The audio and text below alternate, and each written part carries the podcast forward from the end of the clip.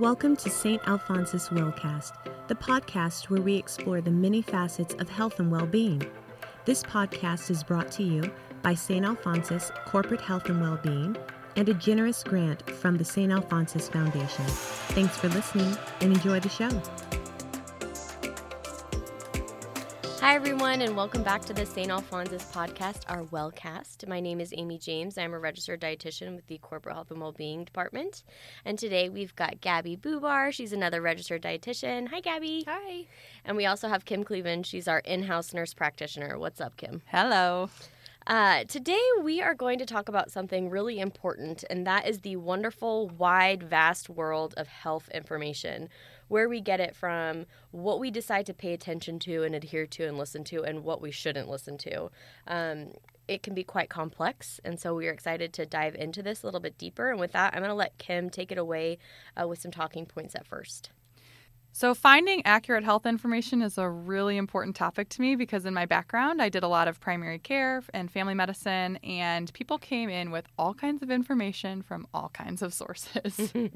You can imagine. Um, a lot of it I feel like was generational or um, you know depending on maybe talking to a relative or a friend of a friend or getting things from the TV and from advertisements um, on the internet of course magazines there's just so many places you can get health information and some mm-hmm. of it mm-hmm. may or may not be true right mm-hmm. yep so, pretty much you're just bombarded with information, I feel like, in general, right now. Anywhere you go, it can be really overwhelming.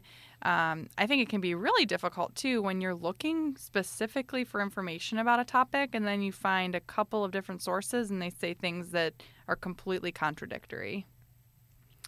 Um, so, unfortunately, in those situations, our tendency is often just to see whatever sounds good to us and go with it a little bit, which can kind of create a little bit of a problem depending on, you know, your degree of education about a topic at the baseline or mm-hmm, where you're getting mm-hmm. that source from or who sounds the most convincing. Mm-hmm. Yeah, I'm sure everybody hears. oh yeah, yes. I. It's funny because even as healthcare workers, I do this. I do too. Um, I like I'll do the Google search or whatever, and you're so right that I tend to lean into things that um, are kind of like self fulfilling, right? Or right. that's like, no, this is what I believe, so this is what I'm going to choose to believe. exactly. Yeah. Mm-hmm. Or you read it and you're like, eh, I don't know about yeah. that. I'll just skip that. but yeah, that might require me to make a big change, change in my life, and I don't like that. Yeah. well, you bring up a really good point that you know we live in this world now where we have so much information at our fingertips. Like it's just a mm-hmm. Google click away. It's a you know a button away. It's a phone call away. It's an ad away. And so I think really the problem is like how do we even organize this information and how do we discern between what's legitimate and what's not. Um, and I'll say, as a dietitian, you know, there is so much information out there about nutrition. Yeah. Um, and it's you know kind of a double-edged sword. It's a really great thing. I think I'm I feel really lucky to be alive in this time when knowledge is so vast and wide and and easily accessible. But it's also made our jobs, at least, quite complicated. Mm-hmm. 100%. Um, and then I do think it's interesting too, like whoever speaks the loudest is heard, right? right. So mm-hmm. some of the sources you may look for, the person may seem really knowledgeable or very convincing, mm-hmm. or you know they may have a flashy ad or something like that, and that doesn't necessarily mean that's the place you need to get your information right. from. Absolutely. Um, so, the first place I'm going to recommend that everybody gets their health information from is from their healthcare provider. Yay. When you go in for an office visit, ask for that printed summary of your visit, ask for any handouts they have related to your health or your condition. You can ask them to draw you a picture. You can ask them for any resources they have to offer if you're just not understanding. And this is a good idea for many reasons. One is that your healthcare provider should be providing you with information you can trust. Two is when I go in, I forget everything I've talked about with them after I leave. And inevitably, I will go home and have a family member ask me, What did they say? And it's really helpful just to have that handout or that reminder of what was talked about, just to relate to people who care about you as mm-hmm. well. Yeah. And I think this is an important time to say, don't be afraid to ask questions to your provider. That's exactly what they're there for.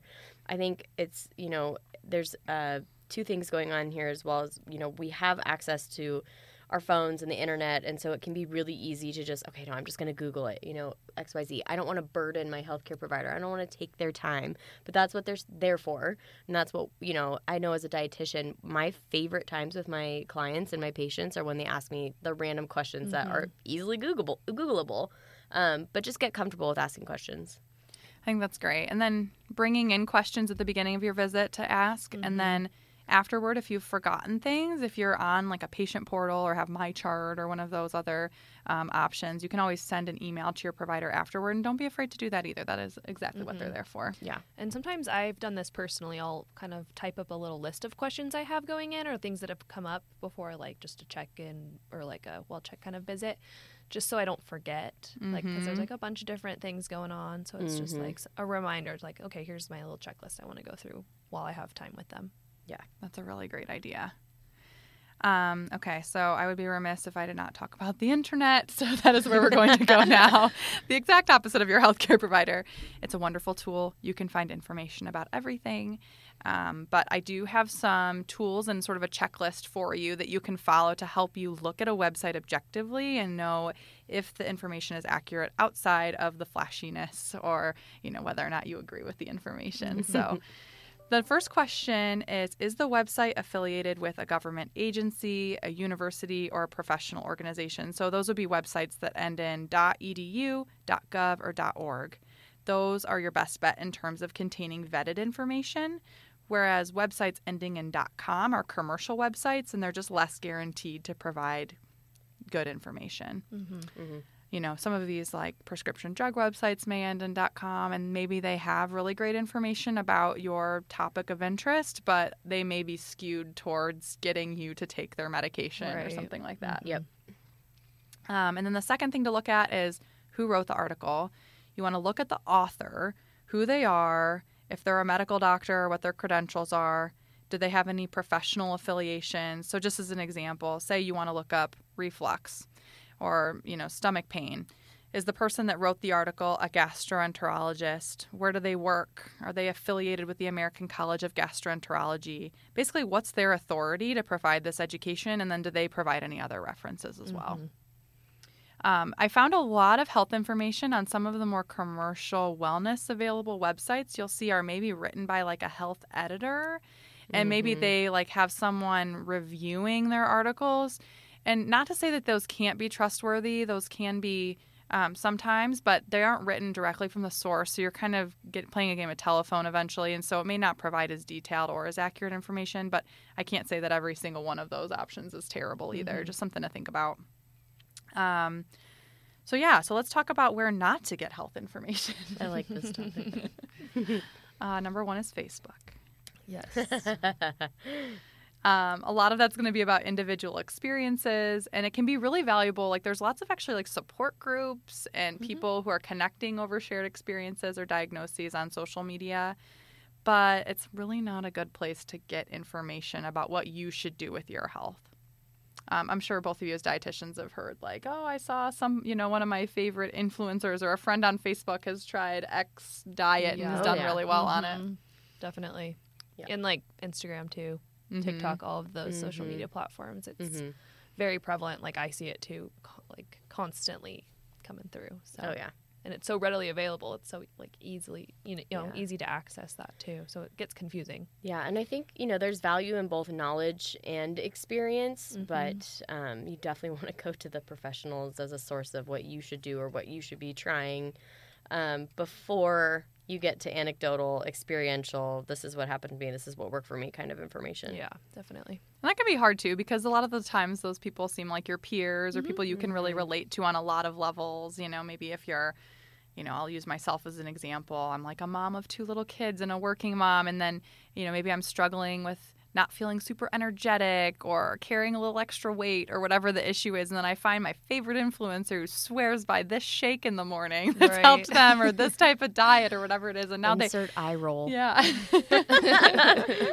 they can play with their kids and go to work and they feel great. And it just kind of like tugs at your heartstrings in a way that more like objective paper information won't, but doesn't necessarily mean it's the best. And I think on the opposite side of that too, so what that can kind of generate um, on the other end of that. So let's say you know, you see this influencer and you're really moved by their story and their anecdotes. And so you're like, okay, I'm going to buy this product. This is going to work for me. This is going to take me out of my slump. And then it ends up not working. Mm-hmm. And then there comes a tidal wave of like guilt and shame. And what's wrong with me? Why is this not working for Mm-hmm. Me? Right. And I think if most of us would utilize our providers and utilize credible sources, and when Kim says something that's vetted, we're meaning, you know, evidence based. We see it in the literature, we see it in the science, it's backed by science. If we go that route, you're much more likely to have a targeted, individualized intervention, um, and your success rate for your first attempt is, you know, going to go up. Not say that it's going to be the best, but again, you're going to have that guidance from a provider versus going at it alone. A hundred percent. I think it always helps to have someone really in your court, like you're talking about there, kind of helping guide you throughout the process. And you just won't get that as much on the internet. Mm-hmm. The one exception I have for the internet is going to be a surprise, and that's YouTube. mm-hmm. Yeah. Okay. So YouTube is is doing some really great stuff to help sort of combat disinformation and many first of all many professional organizations have their own YouTube channels because they want to use the internet as a learning modality, a teaching modality for patients and people in the world. So they can be good sources like, you know, the American Diabetes Association or the American Heart Association. They have really great videos on YouTube as well. But when it comes from one of those entities or another, there will be a little bar at the bottom of YouTube that will sort of say whether or not that information is credible. And YouTube, like if you click on YouTube, they tell you all of their criteria that they're using to actually vet some of this information. So while it may not cover every video that's being published, if it's getting a lot of views or if it contains information about certain health conditions, they are doing a decent job vetting it. So if you see something, you can look for that to kind of know if you can trust it or not. That's great. Yeah, that's Yeah. good to know. I didn't know that. Yeah, I was surprised too. But basically, just to recap all of what we talked about, this will all be in the show notes. But the number one thing is to ask your healthcare provider questions when you're looking for health information. Um, to always sort of be thoughtful when you're looking on the internet or in magazines or other sources. Like, is this article or is this information trying to get me to buy something or do something? Because that would be a red flag that you would not want to listen to that information necessarily. And then if you are looking on the internet, sort of looking at the website and its affiliation, the author of the article and their affiliations and credentials, um, looking at who has the authority to provide education and really who do you want to trust um, and kind of at judging that for yourself. And then also you can always take that information into your healthcare provider to talk about whether or not it's trustworthy or accurate as well. And then avoiding facebook personal blogs and reddit for, your, Yes. for your health information um, youtube being an exception that it might be a good option Mm-hmm. but hopefully this was helpful It's super helpful. Mm-hmm. I have a couple questions for you. Now, Yeah. I'm kind of I'm like surprising you with this question, so it's okay if you're not sure, but like do you have any recommendations for people who find themselves like really grabbing their phone at the, you know, at the instant that they see that a mole has changed, you know, like point zero five percent, you know, or whatever that is. yeah Um, or you know, I think what we might hear pretty often is are those people who kind of identify as like a hypochondriac, yeah um, and who are really quick to source information from the internet, freak themselves out, right give themselves anxiety. Like, do you any coping mechanisms for that? Maybe just like strengthening your relationship with your provider, or you know, anything. Yeah, I agree. I mean, I think, you know, knowing your body is an important thing. So if you feel like something's off, I don't necessarily think dismissing it as the right option. I think um, as someone who has done this with issues, two o'clock in the morning, nothing's going to get done. So unless it's truly an emergency, like really trying to breathe through it, talk yourself through a plan, maybe writing down what your symptoms are so you won't forget in the morning. I think, you know, I've heard people say, and you know, they wake in the middle of the night and then they're just worried that they'll forget even what they thought about it or something by the time they wake up, and there's a lot of anxiety there. But um, you know, if you do feel really compelled to look up information, like going to professional organizations to find out what the um, recommendations are for having certain things evaluated um, is important. But, but yeah, sort of strengthening that relationship with your provider where you know that you can email them in the morning or call them in the morning to sort of go through some of these concerns you have or get a visit, I think is a really important part of um, using the healthcare system in the way that's most useful. I think this also kind of brings back, you know, something that we always talk about, which is disengaging from technology from time to time and making sure that you're respecting your off time um, with uh, even accessing health information through your phone um, could be a healthy habit uh, that you could start forming today to kind of ease that as well. Yeah, Um, hundred percent. I think yeah. that's a really important part of it is sort of taking a deep breath with all of the things that because it can be really anxiety provoking when you feel something new or ha- notice something new about your body. That's can be really a big time of anxiety for a lot of people. Yeah, definitely. Mm-hmm. Well, this has been great. Um, this is a nice short uh, recap for um, disseminating and um, you know looking through health information and deciding what you're going to listen to and what you're going to bring to your provider. Hopefully, all of you guys will take some of this information and bring it to your provider the next time you uh, feel so inclined. Any final thoughts from you guys? No, I don't think so. All righty. well, that concludes our podcast on health information, and we look forward to uh, chatting with you guys next time. Thanks so much. Thanks a lot. Thank you for listening to this episode of St. Alphonsus Wellcast, brought to you by St. Alphonsus Corporate Health and Wellbeing and the St. Alphonsus Foundation. Always be sure to catch new episodes by subscribing to us through all major podcast platforms, including Apple, Google, and Spotify. We hope you'll tune in again. Until then, be well.